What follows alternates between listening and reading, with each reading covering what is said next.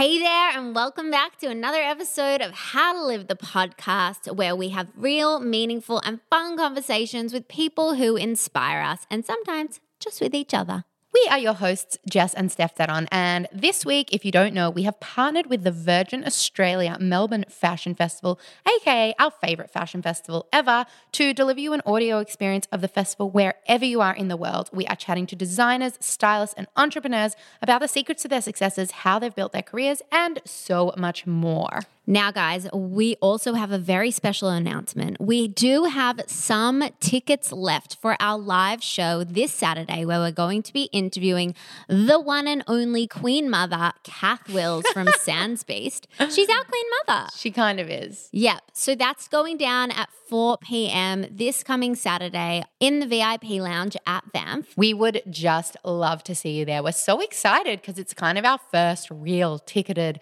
live episode ever, but we are doing lots of live podcasting for the rest of this week. Actually, I think this is our last non live episode. Should we tell them who it's with?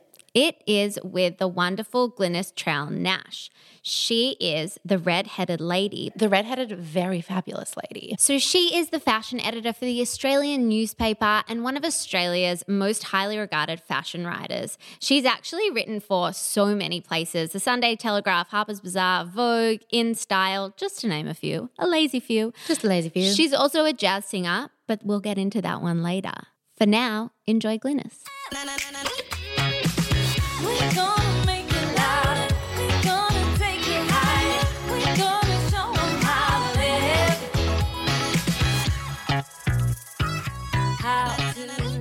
Glynis, we're very excited to sit down with you. It's been fun because we've known you for a few years now, but we haven't really delved into your past like we have in the last couple of days when we were doing research. And when we were kind of reading about you, we laughed when we read your bio on The Australian because it ends in once more with feeling leggings are not pants. Which made us really laugh. Yeah. So, can you tell us about your distaste for leggings? Look, it's a personal mission. I feel very passionately, very strongly about this that leggings are fine if you are at the gym, if you are en route to the gym, if you are doing a walk, if you're doing anything actually active, they are perfectly acceptable. I wear them when I want to be active, but as a fashion piece, no. I So- don't want to see you wearing them in a cafe. I don't want to see you wearing them at lunch. Absolutely not. I just, I just, it's just, it's a boundaries thing for me. I really just like, you know what? I know we're increasingly casual in the way we dress, but no, there have to be limits. And that is my, I, like to the point where I have a girlfriend who I go to yoga with and in Potts Point in Sydney, right? So it's a pretty small neighbourhood, lots of cafes, lots of everything's very close. We walk everywhere. Now, my house is about five blocks from where we do yoga, not far. And she said, Right, should we grab a coffee? And I'm like, Or grab lunch? I'm like, not dressed like this, I'm not. She's like, oh, I know, I knew you would say that. And I'm like, so we can go home to my place and I will change and then we can go out for lunch. She's like, fine. Oh my God. I have to say, I'm the total opposite where like I love it because I get dressed up a lot for work. And I love on a weekend that I can just like get into active wear. And no matter where I go, no matter what I do, people just assume I was just exercising and that's why I'm dressed like that. You know, like I feel like it's the perfect excuse to like have a little hiatus from my fashion life. Yeah, look, I get that. I am kind of a slob by default, and like I have house jeans. They don't leave the house, to be fair. like they are like like really like eight years old. They're actually two sizes too big, which is nice to be able to say, and ripped and just hideous. So I wear them literally as far out the door as to put the rubbish out. So we would love to hear about how you did get into fashion journalism in the first place. yes, it's it's a long and winding tale, but I'll try and give you the very short version. I was basically trying to be a jazz singer, and I was always working as a day job in publishing. So whether that was like my first job as I was finishing university in Perth, I had a job in the publications department at UWA, which was like a half time job, which was like the perfect introduction to learning how to proofread and sub edit and write a little newsletter every fortnight and I'll proofread the bloody faculty phone books. Oh my God, is there a more tedious job? No, but it was very good training. And then I was kind of always singing on the side and doing some acting on the side. And then I moved to London when I was 25. I've just aged myself, I think, um, purely to kind of pursue the music and sort of performance side of things. But I always had to eat and I always had to have a day job. And I ended up being a freelance sub editor over there, which was, I was very busy. So I always had work. And then I moved back to Australia, got a job at Who magazine as a sub editor. And then they asked if I would write a beauty page for them because they didn't have one. And I think they realized that the advertising would be quite useful from the beauty industry. So I think it was purely because I was the only girl in the office that maybe wore bright lipstick. I don't know. But anyway, I said, yeah, I would totally love to do that because in the back of my mind, there had always been this little thing that I would really like to write about fashion. And I was always into fashion. And my mum and I used to sew and stuff. You know, I went through a lot of retro phases in my teens. I was doing that. And then I got a call from InStyle saying, hey, have you thought about applying for this job as the fashion news editor at InStyle? And I was like, stupidly naively i had not because i knew i knew the job was up but and i knew i wanted to do that. But sometimes i'm just a bit blinkered and uh, i was like oh should i? And they're like yeah yeah maybe you should. And i went oh okay great. So that was lucky and that was kind of 16 years ago i think now. God I feel like as women, sometimes we do need that little push. Like that's so common that we're just like, oh, yeah, I could do that. Yeah, yeah I could. because that is actually something i would want to do and have thought about do- oh yeah What I love most about that story is that you had this creative dream and you needed like a serious job so that you could do your creative thing. And then you went out and got another creative job. You know, like I, I feel like that's know. so cool. Like a I lot of people like, so I went into accounting nine to Yeah, five so I could sing after hours. But you know, like that's pretty cool. Yeah, you know, as the job has gotten increasingly um, serious, the gigs have dropped off, but I still do, and it's been a great ride. So now you are the fashion editor of The Australian. So we'd love to know like what does a day in your life as a fashion editor look like? Because it sounds real glam. It sounds so glamorous. Yeah. It sounds sometimes every just when you say it, you just go, yeah. It's, it's Let's not- just leave it there. Let's just leave Yeah. it there because if you saw my daily reality, you would go, really? At, the, at its most banal, it is like any office job. Like I get into the office, scour news feeds and that kind of thing, and websites and stuff, see what's happening. I have a lot of things that I just have to tick off on a weekly basis anyway, like regular stories and columns and things like that. So there's always a baseline of what I sort of have to deliver, and then on top of that is news coverage and sort of extra features for say Wish magazine, which is our you know glossy luxury, which is lovely to write for, and and the Weekend magazine. I have a page there as well. So there's lots of different elements to it. I write for the business pages as well, and they're really receptive actually, which is fantastic. So that's been that for me. This job has been great to extend my knowledge base and, and what I get to write about, um, which Is is, that fantastic. like fashion business? yeah, Oh, cool. yeah. So that's been really good. So they're taking us seriously now. Oh yeah, I, I Oh, will say that if I can say this, I do feel the Australian's the one newspaper that really actually takes fashion quite seriously uh, Awesome. in all ways, which is really refreshing, frankly, because I've worked at a few anyway. But like, I could just be at the office a lot of days, not so much nine to five, more like ten to six. And then like on weeks like this where you're like at a fashion week, is that the glamorous side or is that even not still that? not even very glamorous. it's about an hour of glamour, which really involves me at about six o'clock going, shit, I need to get in a cab to get to a show, throw on a frock, throw on some lipstick, get out the door. Because I'm usually just at the hotel working, or I'm coming out to do things like this, or interview people, or do a quick photo shoot, or something like that. And you really wish that in a week like this, you just had the time to, oh, you know, all those people in Melbourne that I never get to see, I would really love to see them. Yeah. That designer and that brand and that and it's just like no i've got a summit to finish writing and all of that mm-hmm. yeah but you know when you're at the shows say that's a completely different beast again because if you're in paris which i do probably more than any others i do paris couture more than other sort of fashion weeks which is excellent that is the dream right paris haute couture was always the thing to me that i thought was the most incredible and so i do that quite regularly and on one of those days it'll usually mean getting to bed at about 2 a.m. once you've filed your final bit for the paper because they're up. So you want to be up for a couple of hours while the office is up in Sydney, getting in, and then you'll get up, you'll look at your schedule. Uh, the night before, I actually will. We'll have sat with Google Maps for about an hour working out because we don't get cars, right? You know, some magazine editors get cars. They do in the shows. movies. They do in the. They still a few of them still get it here, let me just tell you.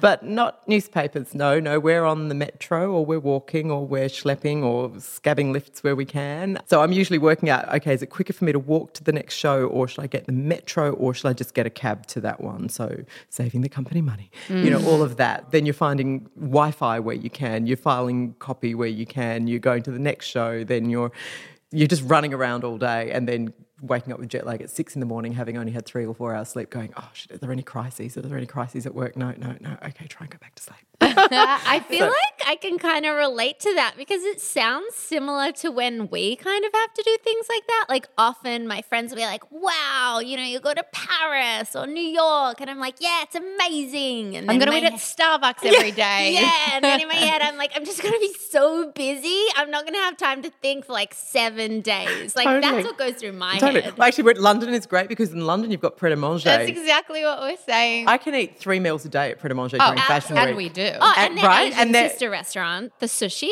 Oh, right? yeah, but it's yeah. kind of the fun of it, you Ooh, know. yeah, like, totally. It's Totally. not glamorous, No. but it's so much fun and Yeah. like that rush of it. Like it's why we do it. It's yeah, why we totally, love it. Like, totally. I know I'm playing it down, I think, but it is like it's exciting. You know, Yeah. it's totally exciting, but it's five percent glamour. Well, glamour can be boring. You know, if it was 100% glamour, yeah, we're not beauty queens. You yeah, know? we're not models. We don't need to be. No. No. So I think people listening, you know, would be like, okay, well, fashion editor, like that's kind of a job that I want to kind of dream to have one day. And we're all about supporting big dreams. What are kind of some of the steps that you feel like people could take earlier in their careers, or if they want to have a career change, in order to build up their resumes and experience to even one day get to be a fashion editor? Wow, it is such an interesting question today because it is so much harder now, I think. And I think fashion is certainly in the last 10 years has had that explosion of interest and and on so many different platforms and and social media has exploded. So it's just the interest around it has risen in a way that it's just so much more visible than it was. And when I used to talk to people about getting a break into publishing per se, or writing or editing or, what, or of any sort, my advice always used to be learn to be a sub editor because you will always get work. You can take that to any English speaking country. People would get jobs in like Dubai, or they'd get jobs in Hong Kong, or they could get jobs in Europe. You know, there was always work if you were a good sub editor. Sorry, what is a sub editor? I just have no yeah, idea. I'm not okay. a writer. so, I'm so the sub editors are the unsung heroes in publishing, and they are the ones that correct other people's copy. They check that the captions are right for the photos. Oh, it's it's Oh, I'd be correct. so good at this Right? job. Amazing. I, It is- I yeah. love this. Like I love checking over people's Oh. things. The other day I got bread from Woodfrog and on their packaging there was a typo. So I DM'd them on Insta and I was like, hey, just thought you guys would want to know. Oh my God, born sub editor. Oh. Yes, absolutely. That is exactly it. Like I can spot a, a comma that's in italics that should not be in italics at 20 yeah. paces. It upsets me. And the use, the misuse of apostrophes. Oh, my oh. God, don't start You me. and It's- Stephanie could talk for Wow, days about like that. seriously. So we're, the, the sub editors are the people that correct all the grammar, make it print perfect, right? Gotcha. And that's a very behind the scenes job and it's a really good job. And it was always for me the best training in journalism was to do that. And I still remember when I, I was when I first started at the Australian, like nearly seven years ago. Wow. About a month or two in, one of the guys, journalists on the backbench who are kind of like the, where all the senior news editors sit, he said, Oh, wow, how are you enjoying it? I said, I'm really loving it. And he said, Yeah, we love getting your copy. And I thought, Oh, that's so nice. And he went, Yeah, it's the cleanest copy we get. And I went, Oh, that's why. Okay, that's fine. That's fine. That's I'll take that. That's experience. exactly. But that's changed because there are not that many sub editor jobs anymore. There, a lot of them are offshore now. But it's just like any newspaper or magazine, they've really cut that back. So that's no longer a good stepping stone. So, anyway, that was a long winded way of entry into this. But I mean, I'm always astounded when I am approached by people to maybe intern or something like that. When they send their CVs through, dear God, it's like, so much more prolific in what they've done than anything I would have done it by that stage. You know, they've all got podcasts, they've got blogs, they've got this, they've written for their local newspaper, they've written for their college newspaper. That it's just like, wow. And is that the stuff that stands out to you? Yeah, it kind of makes me feel really inadequate also. You're like, you can just have my job. right? It's like, whoa, okay. Yeah, that's how it works now, isn't it? So if everyone is doing that and that's the benchmark, then how do you possibly stand out? What is it about someone that contacts you that you're like, oh, okay, this is a step above the rest? Well, okay, I have a couple of things that I am always very particular about. And one is that people are really polite Yeah, that's important. and persistent, but in a really polite way. Mm, it's a balancing act, Yeah. isn't it? Yeah. Because you don't want people to just give up after the first try, but at the same time, you don't want pushy people. Absolutely. And there's such a fine line. Yeah, it's a fine line. Well, we had an intern who had a uh, job interview the other day, and afterwards she came to us and she was like, "Should I follow up? Should I just send them an email?" And I was like, "Definitely send them an email because we get that, and you'll have like one in five that sends you a, a little follow up. You don't want it to be too pushy, but I was like, if there's something that was talked about during the interview that you could just like send them through to be like, oh hey, you we, were- we were chatting about this. Here's a link to it. Yeah. I feel like that makes Oh, all yeah. the difference. And they were listening. and- Yeah. yeah. Yeah, that's very good. So I, I really think the politeness thing is quite important and like not being too like, oh, hey, I really, I'd love to talk. It's just like, just introduce yourself. Be like, I've had, I have people at fashion weeks and stuff often just come up and say, oh, hi, my name's so and so. I really like what you do and I'd love to talk to you about it.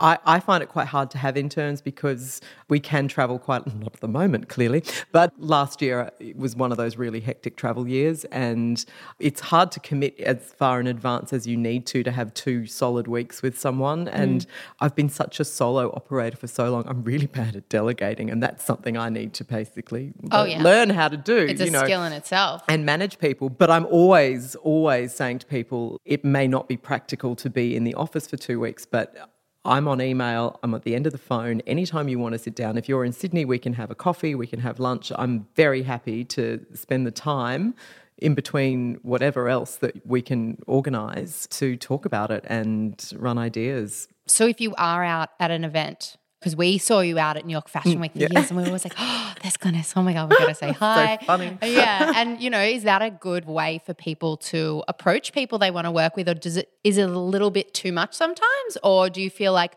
if it's like done in a in a tasteful way, that's a great way to go about oh, networking? Oh, if it's done in a timely way, like you can suss a situation, you know what I mean? Like if you can see someone's deep in conversation with someone, just maybe that's not the time to do it. But if there's like, there's often those moments where you're just standing around on, on your bloody phone or something, you know, just swiping for no reason or you- you're just uh, you know in a larger group and it's not too intense then you know wait for that moment where you just think okay now i can say hello Yeah, that seems to be the general consensus when we chat to people. And I think it really comes down to like a confidence that's really attractive in people because I know from doing it myself, you know, you really have to Yeah. get yourself up to do it. But like if someone would come up to me, I'd be like, wow, that's like so, don't want to use the word ballsy because I feel like it's gendered, but I will.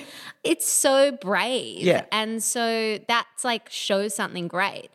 On another topic, I guess we were really excited to sit down with you and chat about how you actually go about crafting a story because that's something that really interests me. So like can you talk us through your process a bit from like you know is it about getting the pitch and then you move from there or how does it all work? Look, in terms of what stories I might decide to write, they can come about in any way. Often, the way the industry works at the moment, obviously, a lot of things do come via PRs and that. I will push back more often than I will say yes. And the best relationships I have with PRs are the ones where they just pick up the phone, they say, What do you think of this? And I'm like, yeah, but can we take it from this perspective? Because I just think that's too obvious. And they're like, great. Or I just say, you know what? Absolutely not. And they go, great, thanks, bye. you know? And I will say it as I see it. And there's an understanding and a mutual respect on both sides. But the best stories, I think, are the ones that you just find, however, you know, just from talking to people at events or That- in passing. I find that really interesting that you're receptive to PRs just calling you. Oh, God, yeah. And from a brand perspective, you know, when we were trying to get our first press, we would often just call journalists. Is that a thing that, like, if a startup founder just called you and was like, hey, Glynis, I just wanted to run this idea by you? Or is that, I don't know you, you need to build the relationship. I think it's more of a relationship building thing because people don't know what your deadlines are.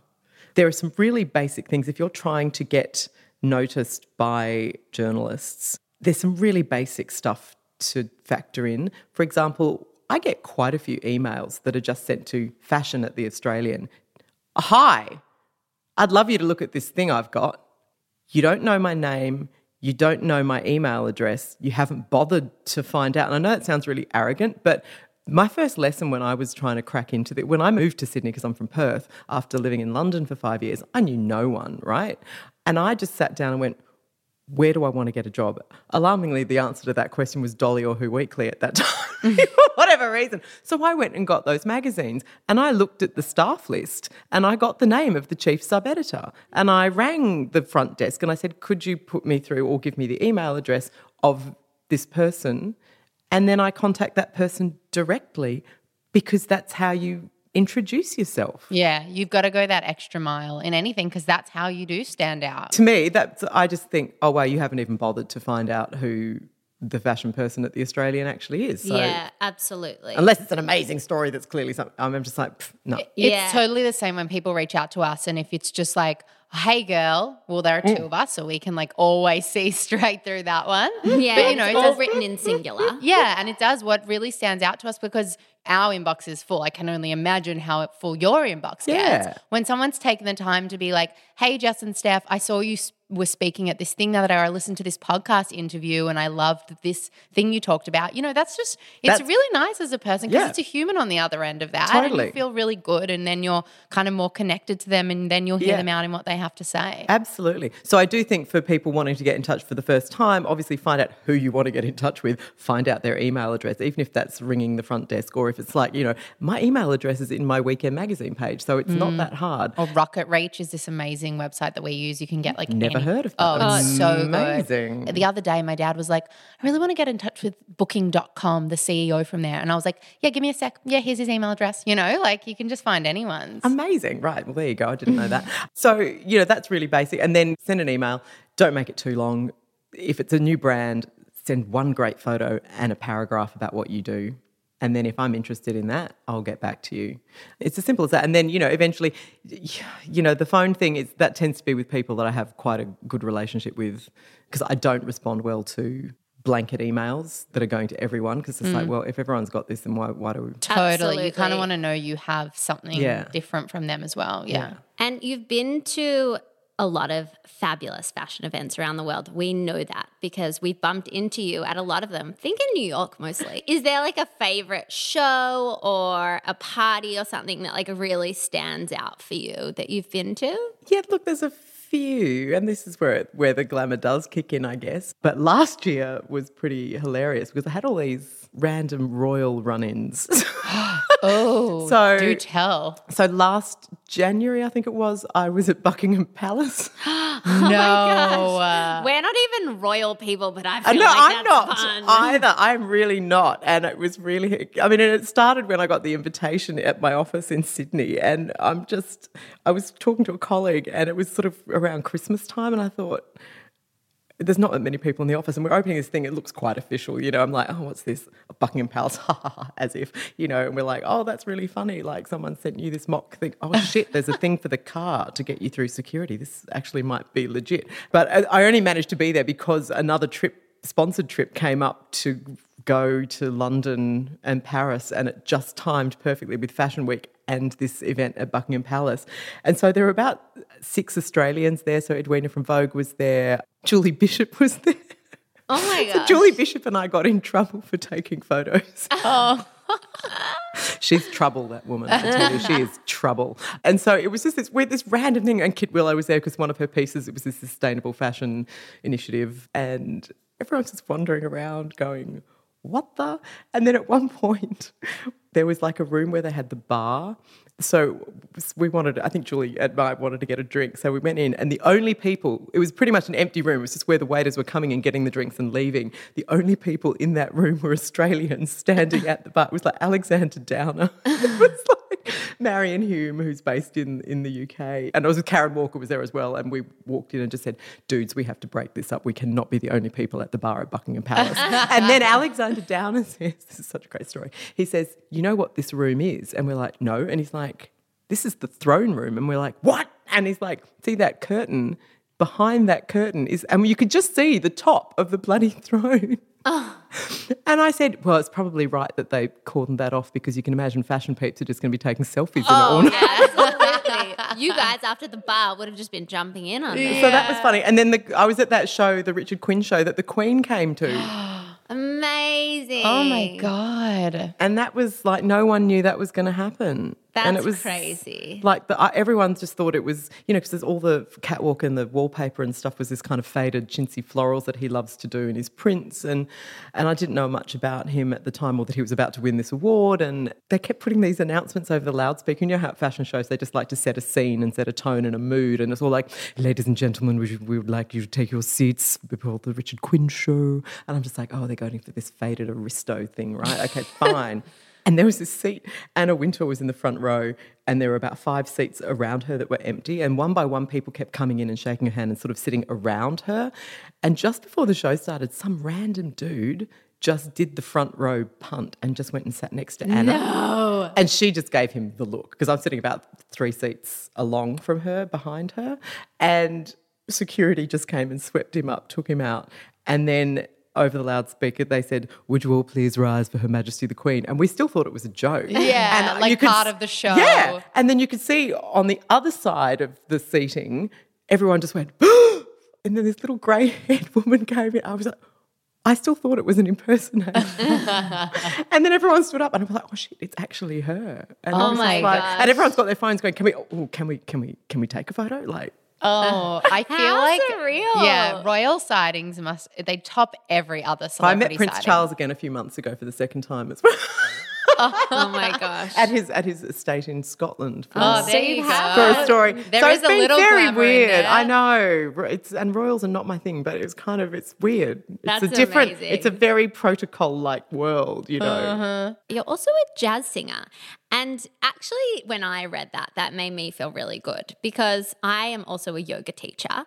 And sometimes I feel really guilty that I have this these two loves and they're not at all the same. And I get different things from both of them. But you know, I feel like you're only allowed to do one thing. You're only allowed to be passionate about one thing. Yeah, So no. how have you kind of like been able to balance the two? With great difficulty, to be perfectly honest. Um, and I think increasingly, I I hope anyway, and I think I think yoga teaching is the perfect side gig for any Well, it's great because it's in the morning and at night. Yeah. So I get to be at work in the Yeah. middle. And also, it helps to just calm things, right? Oh, yeah, that too. yeah, that's really good. You can maybe take, I'll find out where some classes are because I need to get back on track with that.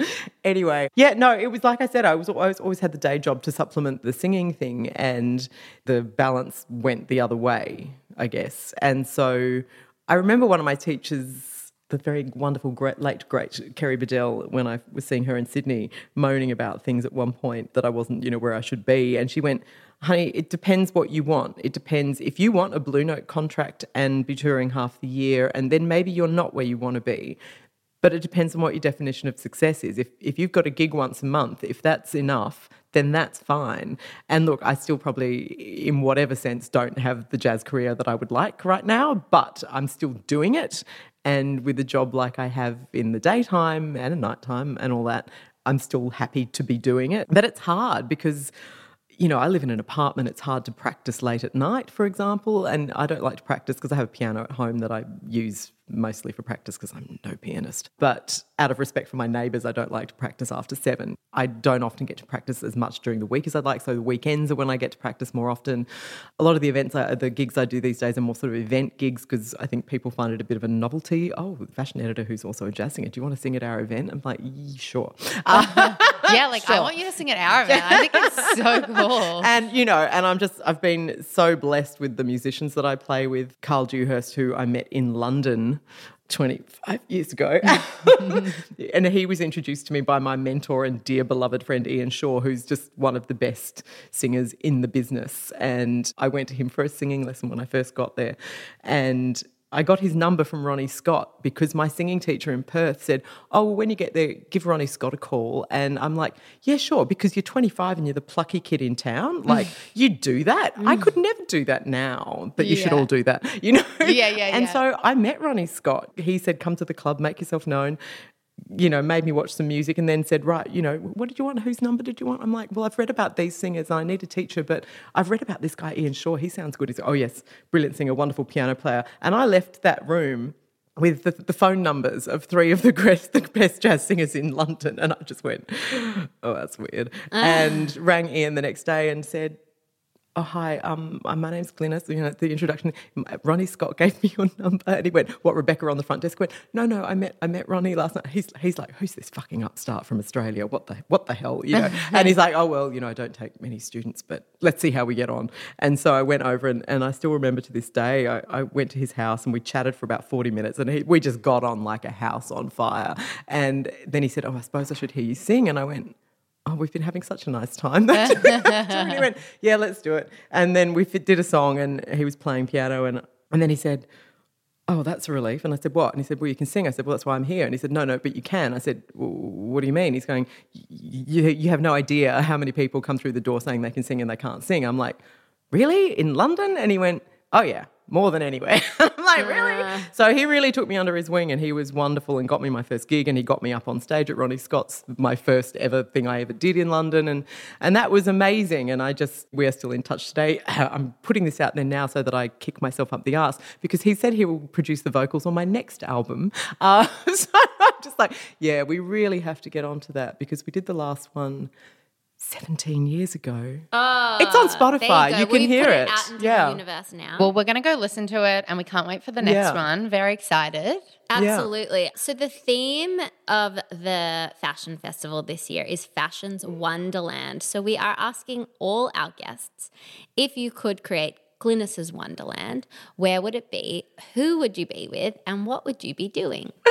Right about now, my wonderland would be my couch. A stack of crime novels, a really good single malt, possibly the Balvenie 12 year double wood matured, very nice drop. Um, but let's say, you know, possibly wearing an Yves Saint Laurent vintage Le Smoking tuxedo. That's pretty clear. No deadlines, no Wi Fi, no email. that That's sounds like great. that That's sounds like heaven to me. That sounds like you in a Wonderland. So I think that's Yeah, I'd be pretty happy with that. Awesome. so if people are interested in hearing more about you, where can they find you? I'm on the Twitter. Um, that's probably my happiest place, although, and on Instagram at GlynisTN. Anyone who's following me on Instagram, though, I should warn you that if you're there for the fashion, that is a very small part of what I post. Otherwise, there is a lot of my cat Cats. and bin chickens, which is a particular niche that I've taken on board. And also, music wise, my other CD is called After Blue under GT Nash, and that's God, you can buy it on iTunes and everywhere, or at cdbaby.com or on Spotify, even. God forbid. Amazing, crazy. awesome. Well, thank you so much for making the time for us. we know you. how busy you are. So we really appreciate it It has been an absolute pleasure. Thanks, Glynis. So, if you did get so much out of listening to this episode, we would love to ask you a little favor and ask you to help us get the word out about this awesome podcast. You can do that in a few ways. You can leave a review or a five star rating if you're feeling generous in your podcast app. You can share the episode with a friend. You can share a pic of you listening on Instagram. And do definitely make sure you go over to Facebook and you join us, How to Live the Podcast Facebook group. We love chatting to you guys there. We love getting any feedback on what guests you'd love to see. And we also share some bonus content there. So come on over. And if you did want to get tickets to the amazing talk with Kath Wills, the link is in our show notes. Tickets are $10. So why wouldn't you come, really? We'll see you, the Savo, back here in your ears for an amazing conversation with Sarah Gale, the founder of AMPR, which is the PR company that heads up the entire fashion festival. And they are just badass. Oh, yeah, they are. In the meantime, we hope you have a really good few hours without us. And we'll be warming up our vocal cords to sing some jazz. See ya. Terry likes jazz, man. na na